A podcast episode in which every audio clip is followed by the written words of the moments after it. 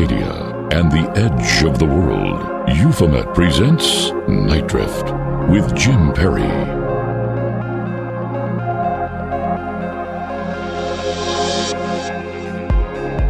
Live on Alternative Talk 1150 KKNWAM, I'm Jim Perry, and you are listening to Nite Drift, presented by Euphomet.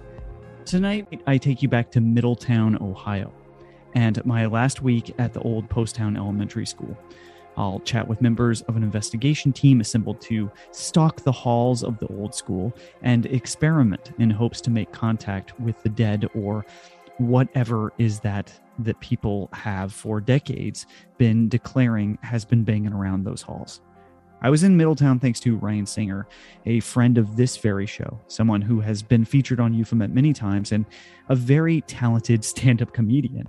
Ryan leans on the paranormal interests and active studious adventures to imbue his stand up with a strange acceptance to the weird. Great cosmic what ifs are explored, and when finding the perfect place to host his film special, he chose the old Poasttown School. The, the, the school itself, let, let me describe it to you. it was hulking uh, it was it was a cold husk. You could barely tell that children have ever stepped foot in it for uh, its inhumane demeanor, its architecture style, brutalist, Soviet bunker. It, it was a it was a weird spot.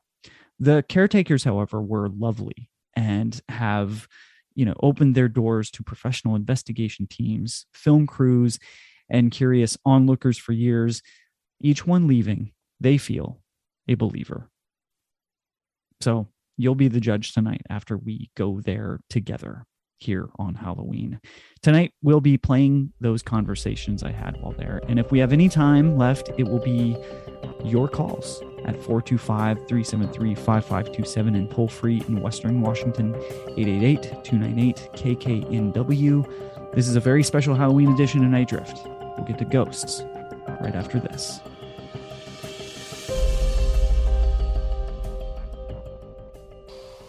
Another day is here, and you're ready for it. What to wear? Check.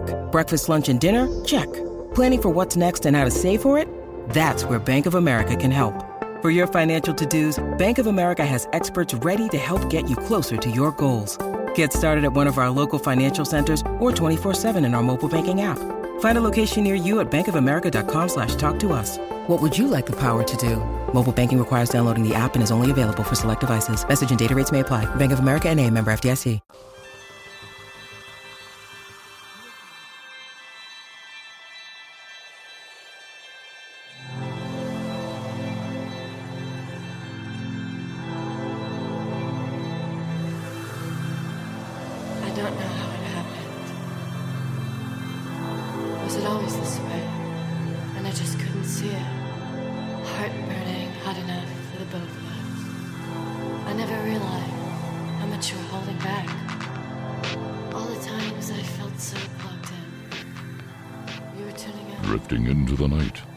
This is Jim Perry. You are listening to Nite Drift, presented by pencil.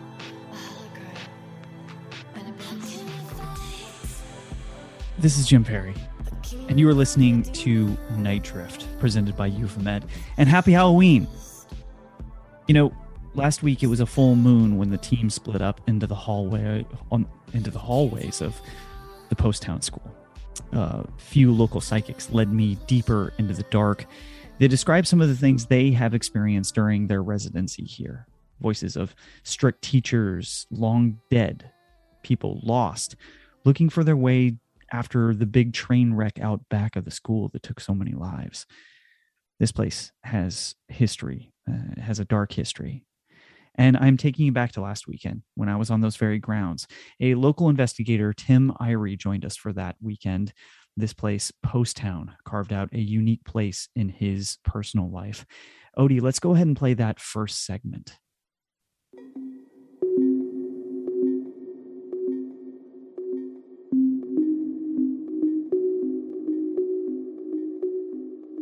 You were just telling me you were in here on your computer. Uh, what happened? So for, for one, I'm sitting over on that desk back there in the corner, and one time I felt somebody like stick their head in, like oh, you're in here kind of type of thing, and then leave. Uh, I could sad to see the shadow pulling back. But a little bit later, I heard a, a woman's voice and I heard some crying. And it wasn't any voice that I've heard so far since we've been here. It's definitely a different woman's voice. Yeah. So, I mean, listen, you you warned us.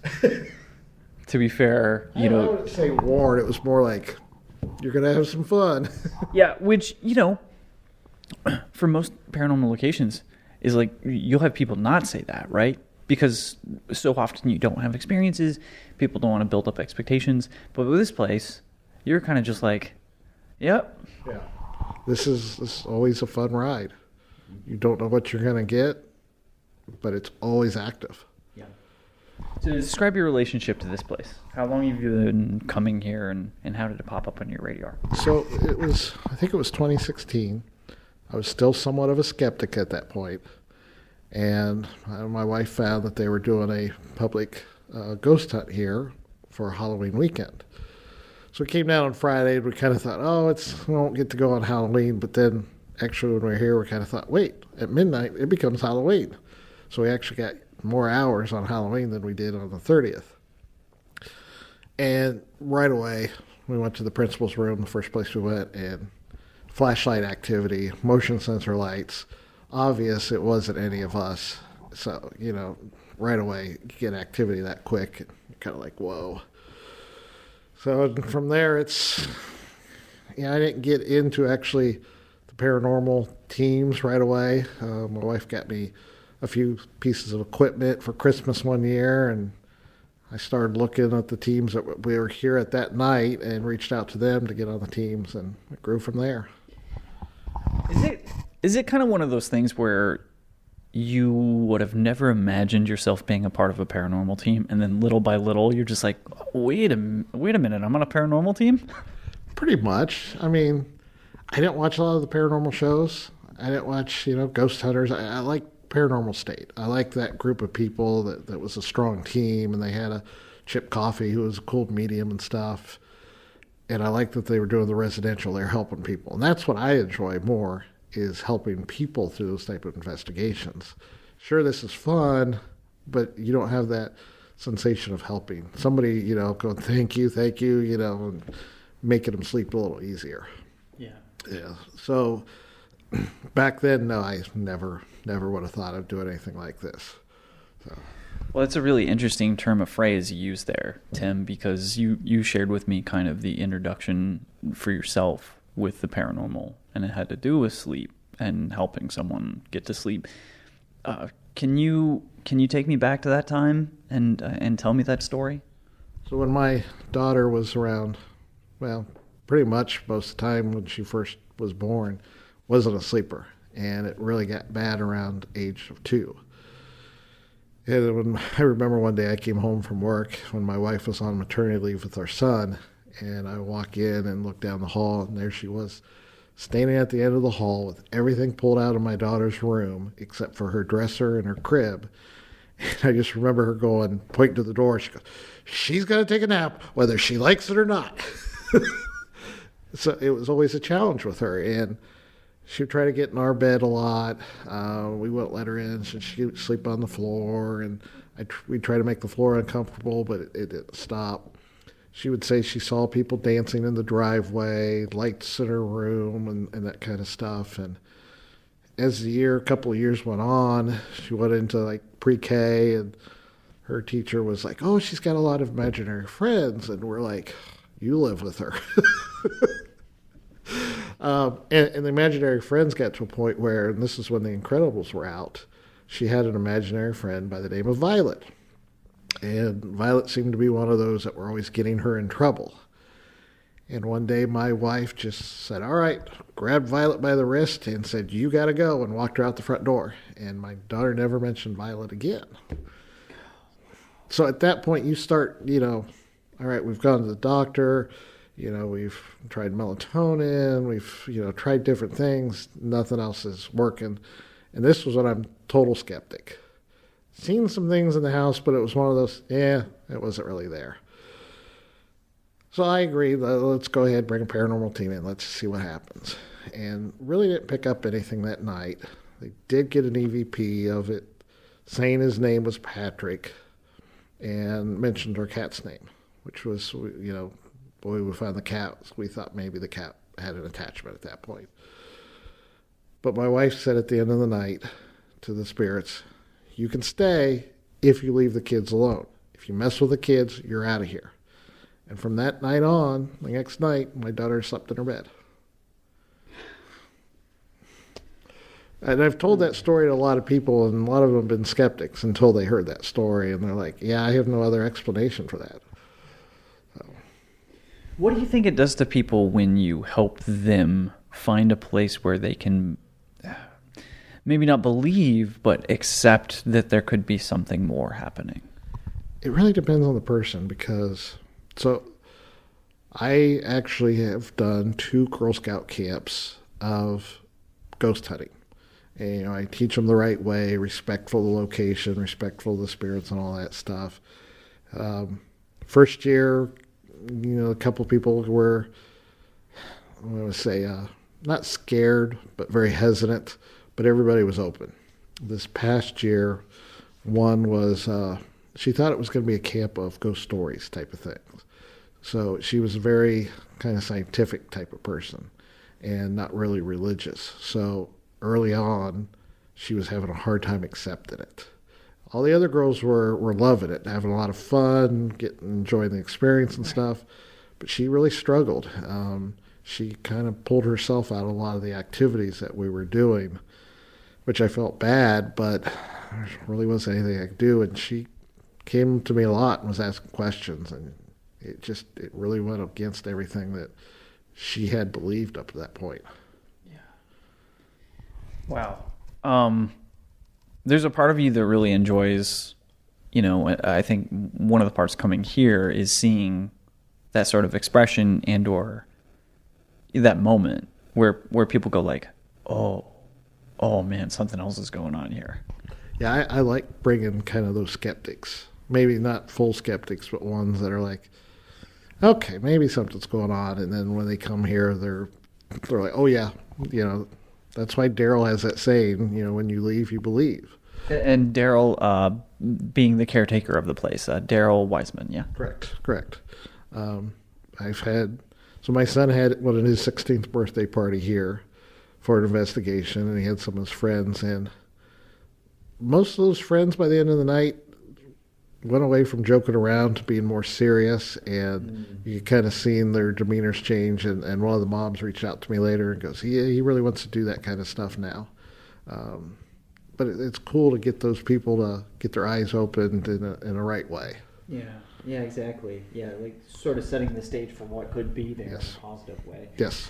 Um, well, to, to wrap up here, uh, I mean, listen, your warning. Um, was correct, and the people around here, you know, uh, sort of like walking around being amazed at the amount of uh, evidence being collected, the amount of interactivity. I mean, last night, I mean, we were here until like four thirty in the morning or something, right? Uh, through it was three thirty. I got home at four. Whoa! And so that was a long day. I mean, we started really early, and then tonight is going to be more. Mm-hmm. What? Uh, what can we expect for tonight? You think? And and what are your feelings about this weekend? well, you don't know what's going to happen. That, that's what's great. You know, we had one kind of experience last night, could be completely different tonight. You know, maybe we'll get drawn to other places we haven't been yet, or, you know, maybe we'll get different voices. Um, uh, you know, example last night, hearing Ryan's voice coming through that box when oh we did not, when Ryan was not even in the building. Yeah. You know, tonight it could be mine, it could be yours, or, you know, they might start mentioning our names or something. And, yeah. yeah, it's it's always interesting. Buckle up. Yeah.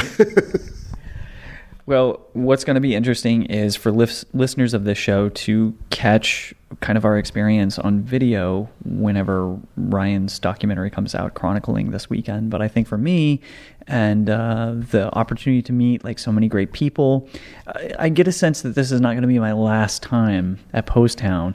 It's definitely not going to be my last time in the Ohio Valley River area or whatever. Wait, is that the correct? Ohio, Ohio Valley River. This is more Miami Valley here, but Ohio Valley is kind of south. Whatever this crazy place Yeah. can be referenced as. What is going on down here? Well, you got the Ohio River that's not too far. You've got a lot of rivers that run through here, and this was a lot of Native American territory back in the day. There's a town about a half hour away from here uh, to the west, heavy limestone area. Uh, they actually have a haunted cave that, that they do every year, and it's a limestone cave. But I've been to that town, investigated there twice. That you just feel the whole town is thick of it. Is that like the Marengo cave system or that whole like sort of mammoth cave system? I don't think it's that big of a cave. Mm-hmm. I think it's just more of a mining cave that was over there. I've never been to it, so Well, there's more. I mean, okay. Well, there we go, Tim. We're gonna go to a limestone cave together next time. Thank you so much. yeah, thank you. Oh wait, where can people find your stuff? Uh, about the only thing I'm on is Instagram. It's Ghost Hunter 2017. All right, thank you, Tim. Thanks.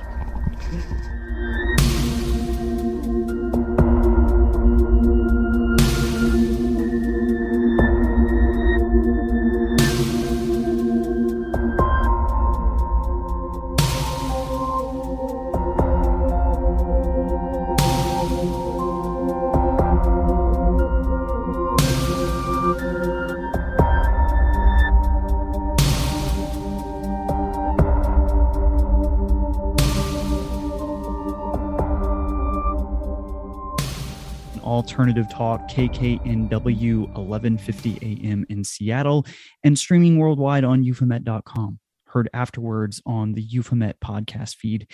If you are listening live right now, like Derek at Tired of Ramen, thank you.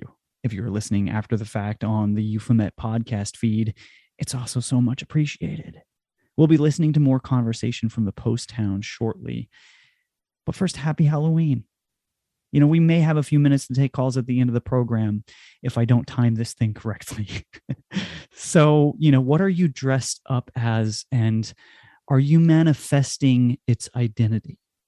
You know, as if some tulpamancer, a new homunculi possessing you by the power of Pikachu.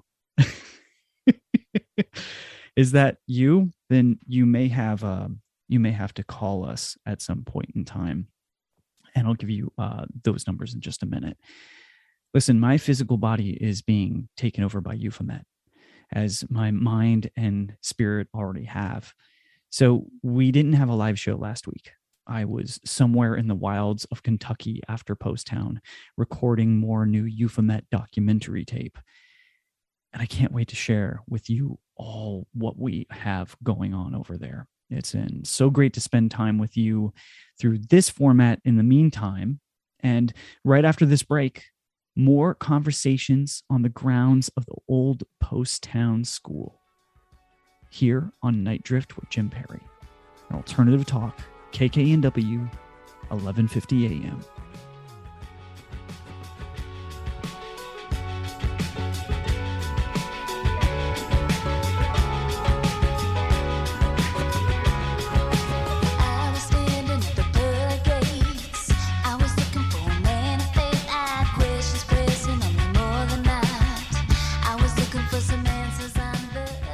Drifting deeper into the night, Jim Perry is taking your calls at 425 373 5527 or toll free in Western Washington 888 298 KKNW 5569.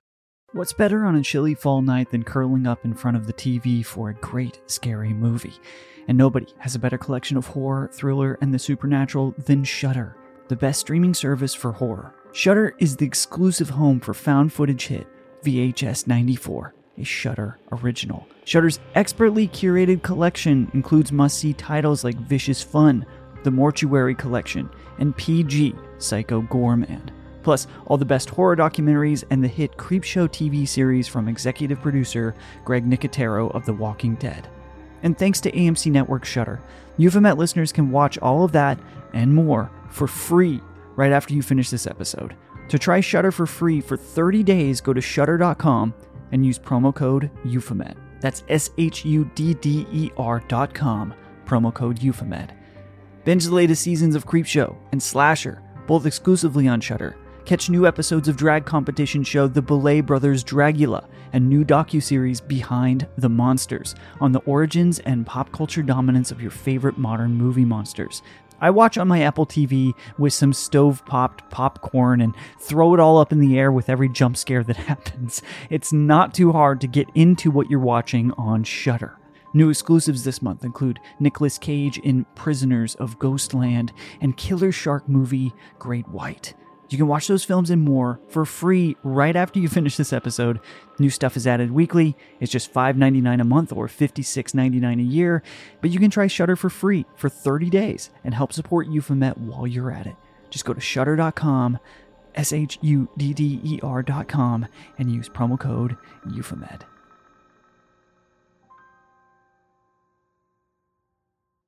Nite Drift with Jim Perry on Alternative Talk 1150 AM KKNW Seattle. Like us on Facebook, facebook.com slash 1150 KKNW.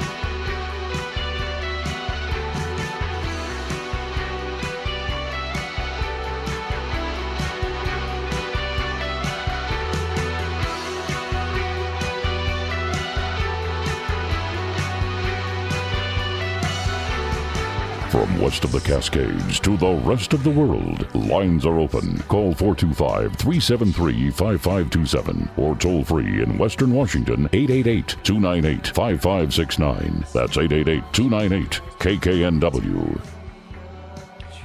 And we're back here on a special haunted nite drift on Halloween.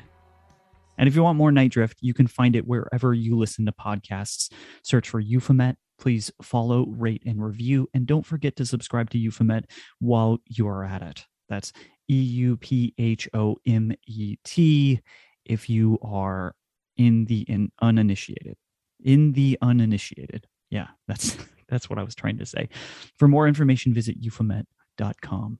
And tonight we're playing interviews conducted while boots were on the ground at the old Poasttown Elementary School in Middletown, Ohio. I think technically it was it's it's called Poasttown, Ohio, but it's just like a little sliver somewhere in between Cincinnati and Dayton.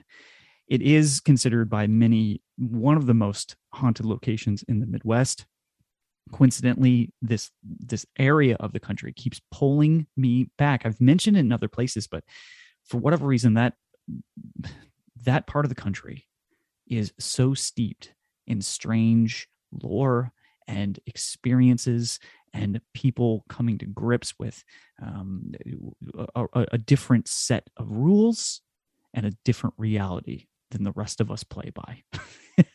and it's one full of cryptids and ghosts and creatures.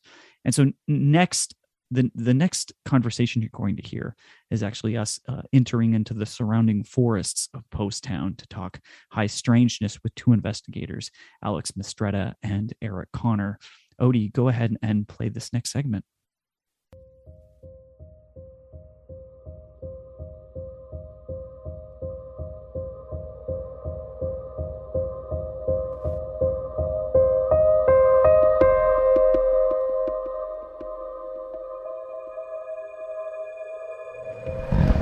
All right, so wa- we're walking away from Poasttown for the first time during this investigation this week.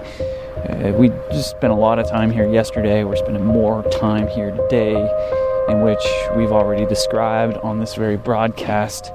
And Alex is getting his first chance to go out into the wilderness, which is sort of like his second home. Yeah, I'm like Tarzan. What's uh, what is the story here about why we're going Well, we've heard- behind? Yeah, so we've heard that there's been a you know a handful of uh, Bigfoot type sightings uh, back here, kind of in the woods. So I was looking from uh, if there's a path from uh, the woods behind the school to kind of like a bigger you know space where you know a creature like Bigfoot could be coming from and using as a as a path to get here and be unseen. Is it a common occurrence for the locations where haunted, you know, sort of historically haunted uh, buildings, um, institutions, for there to also be an elevated, uh, I don't know, frequency of cryptid sightings as well?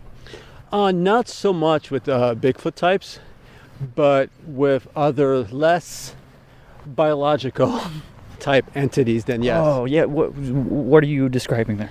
Like uh, stories of what people call flying humanoids, with like you know, kind of like uh, human-like looking Like Mothman. creatures, like Mothman type of thing. Things that are, because right, if you look at something like Mothman, right, the wings are way too small for it biologically to be able to fly. Right. So that's when you know something else is going on.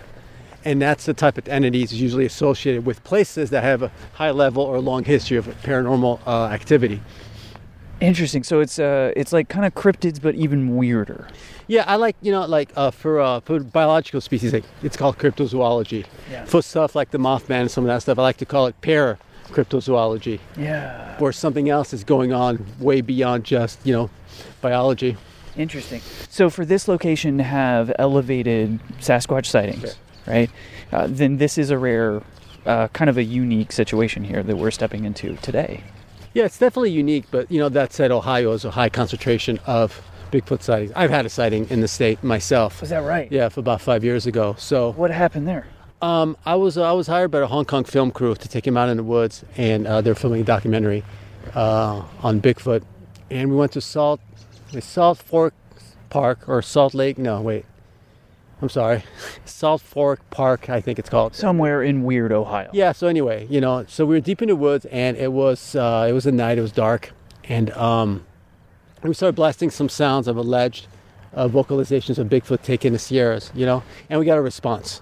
First thing we started hearing this howl coming back, and then the howl was directed at something else that was howling back. At that point. So we got over this ridge, and back then we were about, I'd say, half an hour hike into the forest. So we were out of the way, but not that far into the forest. And then I saw this kind of big figure walk bipedally between two trees. And two of us saw it. The camera guy did not get it, which, you know, it's kind of typical, right? And, Yeah. Which, unfortunate for us, is, uh, you know, how skeptics are like, yeah, whatever, bro. Yeah. But um, we really, I mean, we saw it, you know, clear as day. So we're on this ridge, and it was about a crew, about six people, and they're trying to film. And both of us saw it, and I started making my way down to see if I can catch up to it. So I went by myself. So obviously, you don't run after it. It's not like this isn't like you know some of the shows you see on television. People are running. You're not in your environment. You're not gonna be able to catch up to it. It's just not gonna happen. Right. Right. So I go. What I do is I go down 10, 20 feet and stay behind a tree, hidden. You know. So I, you know, not to give out this aggressive or aggressive, you know, vibe. Then I go down another 20 feet, wait, stand behind a tree, until I got to about 20 feet of where I saw the sighting, and it was gone, and I didn't see anything. Mm. All of a sudden, I hear screaming, right? So I hear some of the crew screaming up back at the ridge, and I'm like, and I'm thinking, well, this is bear country, first of all. You know, part of my job is being hired to lead these guys into the woods is keeping them safe. Mm. So, you know, so my first priority is like, well, make sure nobody gets hurt, right? So I'm running back up, and they're like, there's footsteps all over. You know, we keep hearing this footsteps. So I go, okay, let's stand still. And sure enough, to the right, to the left, we keep hearing these heavy, heavy footsteps kind of going around us. But it's so dark that we couldn't see anything. And a couple of the crew started crying. People were freaking out a little bit, you know. So I'm like, well, you know, and they're like, can we get out of here? So we ended up, you know, getting out of the area. But so, but here where it gets really weird, right? So then we get back to where the car's at. And then, uh, and one of my big stances is that I don't believe Bigfoot is associated with a lot of paranormal modalities, or at least not from an or- origin standpoint. It could be something added on eventually, but I think we have en- enough from the fossil record, from genetics of species that are like Bigfoot in our historical record, or you know, in paleontology. that- Something biological. biological, 100, right? So, I- I don't, especially in a UFO phenomenon, I don't think it's associated with the UFO phenomena, right? But so here we go. So Hot take nowadays. Huh? Yeah. Hot take. Yeah, I know, right? Yeah, I take I take a lot of crap. but sure enough, right? So we're back, you know, and the house is still going on, right? And I'm howling back at it, you know, just, and it's howling back. And all of a sudden, some, I hear more screaming, and they're like, "Look, look! There's a UFO in the sky." No, dude. and I see this object in the sky. It, was, you know, it was pretty small, but I mean, it's like a satellite, but my brighter it just goes zigzagging all over the place. Zigzagging? Yeah. So not just going in a straight line and back, but it's going back, going sideways, you know, back and forth. Not a lasted. satellite, yeah. Yeah, clearly, you know, lasted about a minute, you know, a minute and a half, and then it just got in and kind of blinked out. So Oh my god. So the crew got uh, everything they were expecting. everything, you know, they, they earned Everything they earned- wanted. I, I earned my spot, you know. They they got the right guy. So you made the next shoot uh, very, very difficult Yeah. or disappointing for them. Well, because look at when it, you know when they call me up and they're like, yeah, we need you know we need a Bigfoot guy and a UFO guy, whatever. You know, we're gonna go in Ohio. And like, can you find a great spot? We're gonna see something. You know, I'm like, yeah, yeah, no problem. Because I'm always, I always think every time I go out, my, I always think I'm gonna find something. I'm gonna see something. You know, and I've never been here in my life. You know, I'm like, well, I'm gonna do my homework though and try to find a spot and the right time of year where I think it gives us the best chance of having Yeah. a sighting. So I was pretty happy that you know we saw something. So, and it wasn't the only thing we saw. We found a bunch of tracks we went uh, another spot that we went to. We actually found some like three-toed prints, Ooh. and those are weird, Yeah. right? Those are beyond obviously. Assuming, let's say, Bigfoot is a hominid, meaning either an ape or a human or human relative, right? Or, you know, taking evolution into. and something seemingly that has a deep connection to this area, the three-toed footprint, right? Yeah, it's not something that you see in the Pacific Northwest so much. You see that here on uh, or on the uh, or southern U.S. right? And my thinking on that is that these are more isolated areas, and I think maybe a small population get isolated, and through inbreeding and the bottleneck effect, right? Smaller gene pool develop some kind of mutations, and that could be part of it, or it could be something as we've talked paranormal that has nothing to do with Bigfoot. Right. You know, there's a lot of dogman now talks in Ohio, and that's fascinating and it's weird, and it doesn't make it doesn't make any sense biologically talking about paranormal entities we were talking about earlier because it's just physically impossible, right, for a dog-like creature to be bipedal because just you know just anatomy. So there is something else going on, you know, How, and how big were the three toed? How big were the three toed Uh, tracks? Were they big, small? 15 inches. They're They about 15 huge. inches, so they were they were pretty big, you know. Gotcha. Because the the smaller ones in Kentucky, we always call them goblins. Yeah. There's like a big myth of goblins in Kentucky, but Yes. they're much. The prints are much smaller than that. In fact, yeah, the, going back to the Kentucky Goblins, if any producers are listening, I got a pretty good idea of a big project we could be doing in Kentucky with the Goblins. I think that story, there's still a lot to be told with, from that story. But anyway, off topic. Yeah, and then we also found something that was weird. We found some uh, deer bones that were kind of spread out in one area, but they were like twisted. What? So it kind of looked like, you know, you'd have two hands that kind of twisted it this way. Someone messing with them. Yeah, and that was a little odd, you know, because I mean, I found you know deer in the woods all the time, you know, dead deer and stuff, and it's rare. And I've seen pictures of actual live deers where their legs were twisted, or the necks were twisted, like you know, around. So, and that's what it looked like, except all the all there was was like the bone, you know, it was like a it was a leg bone. Wow. So that was a little weird. It was. So what are we what are we going into right now as we like enter into this So tree right line? now- what what is what has happened here before? So we came here last night and obviously couldn't see anything because you know because it's dark and. But. So this is the start, sort of like the woods, and. It, There's and- a gate right there. Yeah, there's a gate that we're about to go through. So the idea. Let's, let's look this. Yeah. Let's look through here for a second. So the idea here is since people have, you know, reported sightings of creatures or Bigfoot, is trying to find a reasonable path for something to enter through here and remain unseen, and a link to kind of like a bigger forest. You know? You. So almost like a, a wildlife trail. Yeah. In a sense. There, there is a path back there, but I think it turns into all brush. Do you still want to check it? Well, let's just go go through the gate then. Okay. Since I know we don't have. I know we don't have a whole lot of time to get. Yeah, we got about uh, nine minutes. Well, you know how things run. Things usually run a little long.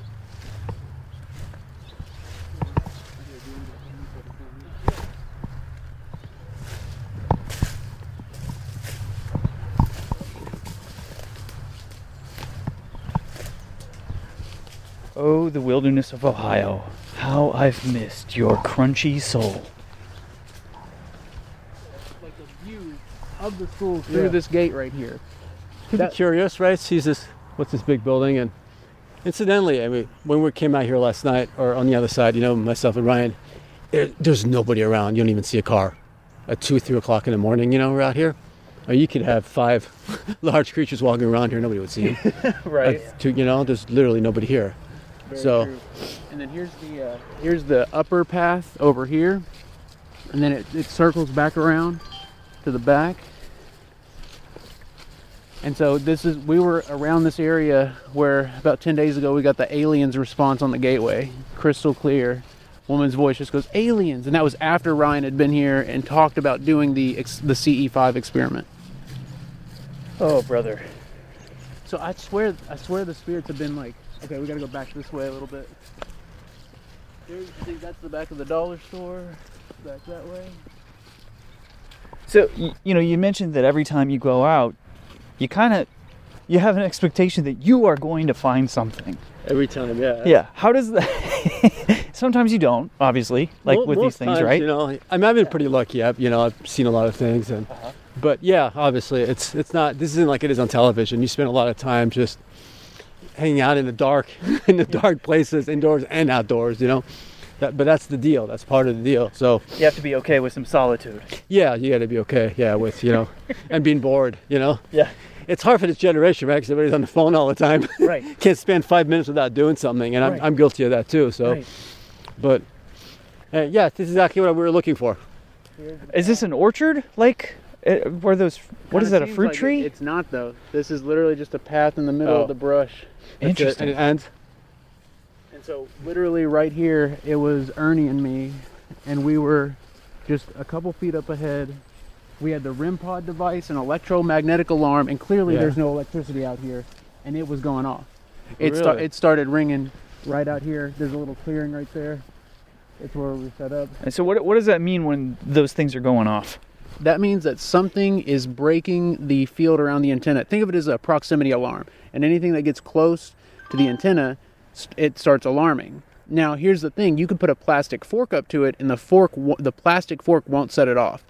It has to have something that has its own electromagnetic energy, like someone's hand or a device or a piece of metal. You know, Do you believe that locations like this, Eric, uh, that have such great activity for investigators and enthusiasts and normal people alike, that there can perhaps be a radius around it that is also affected geographically, and so whatever kind of is going on there, it's Well, I think that that's accurate insofar as the land itself, I think, is what has the activity, and the building just happens to be on top of it.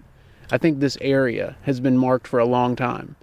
And then the train wrecks, like, this was the deadliest train uh, section of train tracks for a long time in the late 1800s and early 1900s. There were more wrecks and more fatalities in this area from train crashes than anywhere else in the United States and it's because they had a slow switchover, and so there was a lot of trains colliding. And one of them collided on July 4th, 1910.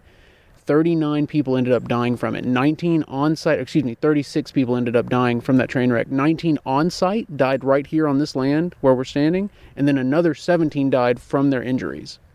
So I think, and maybe, who's to say that this land wasn't already drawing in that death? You know, who's to say that even before the trains, that there was something going on here? So I think that it has the land has a lot to do with it, and I think it's more than just a school, like you're saying. I think it radiates outwards, some hollowed, bloody ground. and I think certain entities are drawn to blood. Whenever there's a lot of blood spilled, there's going to be a lot of entities drawn in because blood has power. Supposedly, blood has energy and power to it, and certain things are drawn to it. I think two points you just brought up that it's super important: the the ground Yep. and the blood. Yeah. I think because I've seen, you know, I think with the ground stuff, I think especially in this area, it's it's so much bigger than that. It's the whole Ohio River, mm. you know, valley. Yep. I think is there's something different about this, you know, this area. There's just too much activity of with too too many modalities, paranormal modalities involved for it to be just simple hunting or simple this and simple that. I think there's something about this land that goes back, way back, you know. And I think there's more evidence of that with the way the haunting changes at the building every month. It's like never the same thing over and over. Like what we all experienced last night, completely unusual phenomenon. From and I'm here every month, and last night was different. Last night was crazy.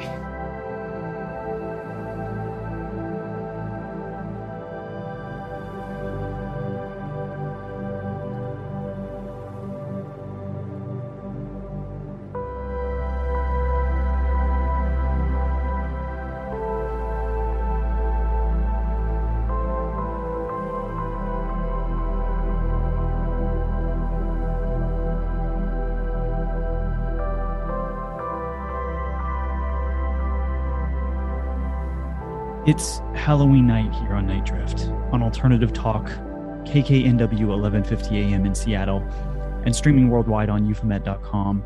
Heard afterwards on the Euphomet podcast feed. And we just heard a conversation that was pretty stunning.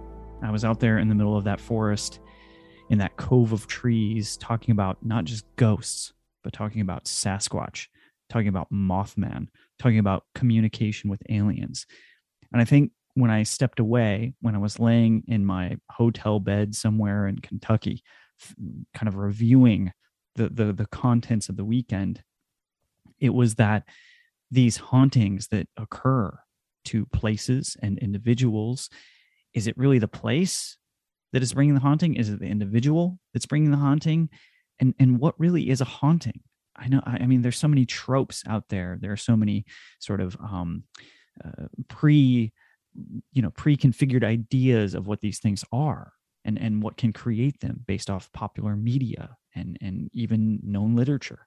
And what I appreciated about going out there with Ryan Singer was uh, the, I don't know, the instinct to go into a place like that and you know n- not necessarily believe it's all from ghosts or that it's all from lost souls but is there something else there and so I'm I'm really excited to let you know that we're now joined by the man who made this adventure at Poasttown possible. Stand-up writer, host of Me and Paranormal You, Ryan Singer. You're calling in to save my butt to end out this show because my interviews were not long enough. And here you are, my friend, and and guest of the guest of honor. We've been talking the entire program about Poasttown. How are you tonight on Halloween, my friend? I am doing wonderful. It's a pleasure to be here, and you know, loving the loving the radio the radio version of the parallel universe of Euphomet. So, congrats again on this. Thank you. I mean, I love it too, but boy, you've got time that you're dealing with. Uh you're trying to fill segments. There's breaks. There's all these things. And so uh thank thank you so much again for for coming through. And listen, I, I think uh, by now in this program, people have a good understanding of uh, some of the lore behind Poasttown, some of the interactions people have had there, some of the players involved.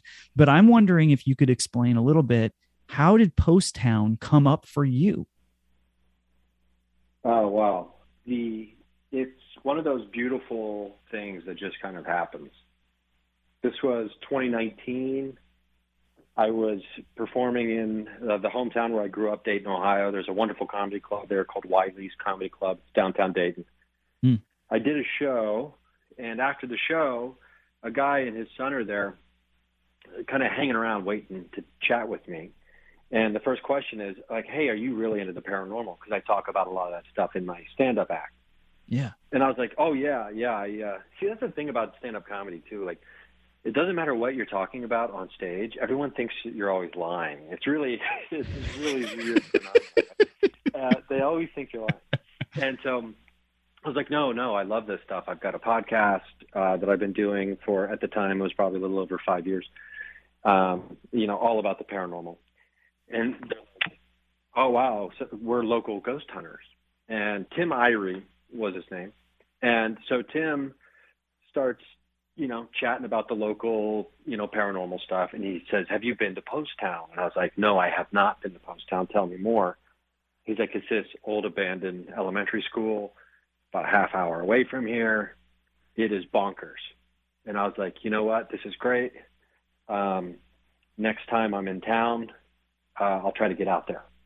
Cut to the next year, I think I was visiting some family during the pandemic from uh, I live in Los Angeles now, so I, I went back to Dayton just to see some family, and we made uh, we made it down to Poasttown during that time. Uh, Tim showed me around, and I immediately fell in love with the place, and I was like, I have to film a comedy special here, and do a paranormal investigation. so I want to make it all one big package, right? So Sure. and then cut to uh, what was that a week and a half ago now? I mean, I don't. I, I mean, it's all such a blur.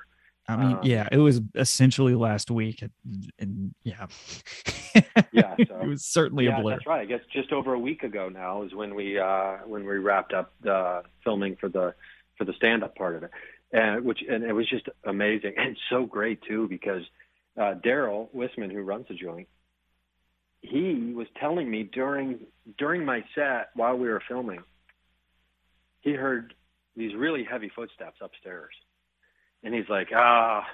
I told everybody, no one, everybody knows they're not allowed to go upstairs while they're filming because it's going to mess up with the recording. Right. He's like, oh God, I gotta, I'm gonna have to go upstairs and find this person, tell them to to, to get downstairs. Sure. So he's like, so I go to the, uh, and he goes, listen, there's like kid footsteps, you know, because it's an old school, like these like spirits or ghosts or whatever, all the time. He's accustomed to that noise. He's like, this was not the kids. This wasn't like the the ghost kids running around.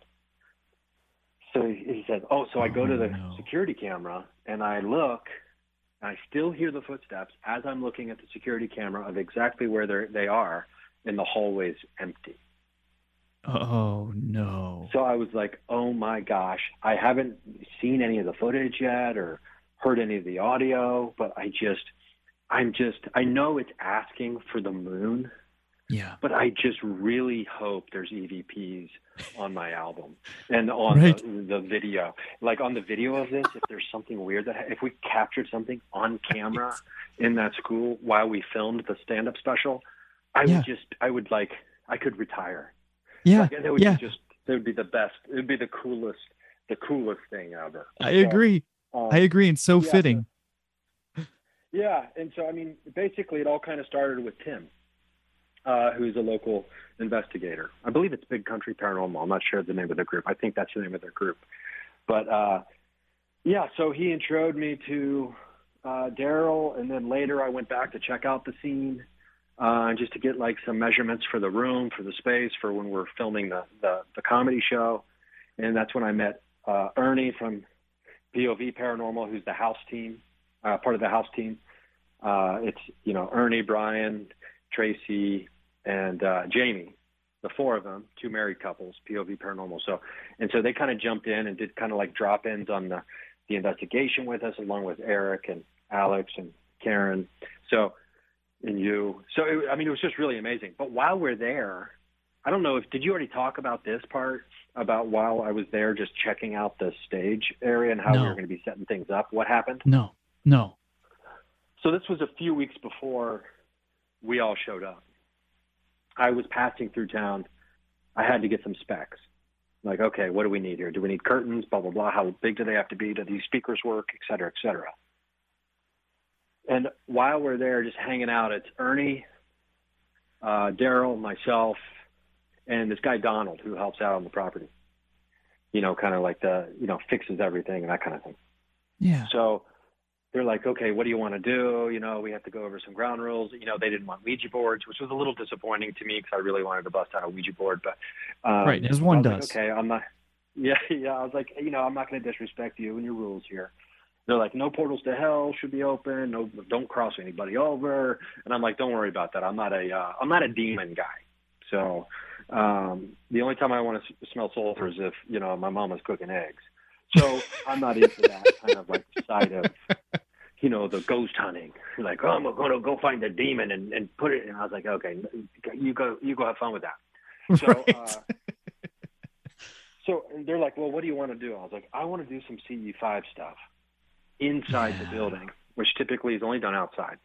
Well, I want to contact the extraterrestrials if we can, make conscious contact with them, um, because I'm trying to understand the connectivity between all things paranormal, all the different phenomena. You and I have talked about this a bunch, but for your listeners, I do believe that consciousness connects everything here in the paranormal field. And there's also an interesting mathematical component to it. And if the if the universe can be broken down into science and, and math is the language of science. And it is also the language of music, which we had a lot of fun with Yeah, we really uh, did. through the gateway device. But um, I was like, I want to. I think all of this is connected, right? And and I do think that interdimensional portals are the the wild card that kind of tie all of this stuff together. Uh, this is just you know kind of what I think, you know, and I also think, you know, Hermeticism has an underlying current beneath all of this, but that's like a whole nother hour and a half conversation. Next week While on Night there- Drift. yeah, yeah. So while we're there talking about CE5 and what I want to do, a loud bang happens right above us, just a little bit down the hallway from where we're standing. And Daryl goes, "There's no one else in this building right now. It's just us." Oh we're like, gosh. "Oh wow, that's great." It's like 1:30 in the afternoon, and then they're like, "Okay, keep talking about the CE5 stuff." And so I keep talking about it. And about 15, 20 seconds later, a really loud bang happens directly above us on the ceiling, and we're just like, "Oh yeah." And so we run upstairs. We didn't see anything, and we're like, "This is where we have to do the CE5." Which, interestingly enough, we did not do the Oh, CE5 funny. in that room because I because we were in that room earlier and I was not having no one seemed to be having good a good experience with the energy that was in that room on that particular Right. day at that night. Right. But that is the room where we got all of the really crazy gateway stuff. Well, and, And- that and whole that whole that whole area, that whole school, it's it's now a trip for legend, and there's so much material that was collected there. I don't, uh, you know, uh, you've got your work cut out, and I appreciate you inviting me, and I appreciate you coming onto the show very last minute, my friend. And you can find more of this. You can find Ryan's contact in the show notes at euphomet.com. And uh, thank you so much for joining me, Ryan. I appreciate it, man. Hey, it was a pleasure. Happy Halloween to everybody listening, and I can't wait till you know I can wrap my brain around all this in the editing room. same, same, man. Well, I'm a I'm a text away. Thank you for listening to Nite Drift, everybody. That's it for tonight, and we'll be back next weekend, next Sunday at 5 p.m. Pacific, 8 8 p.m. Eastern. Until then, keep looking up.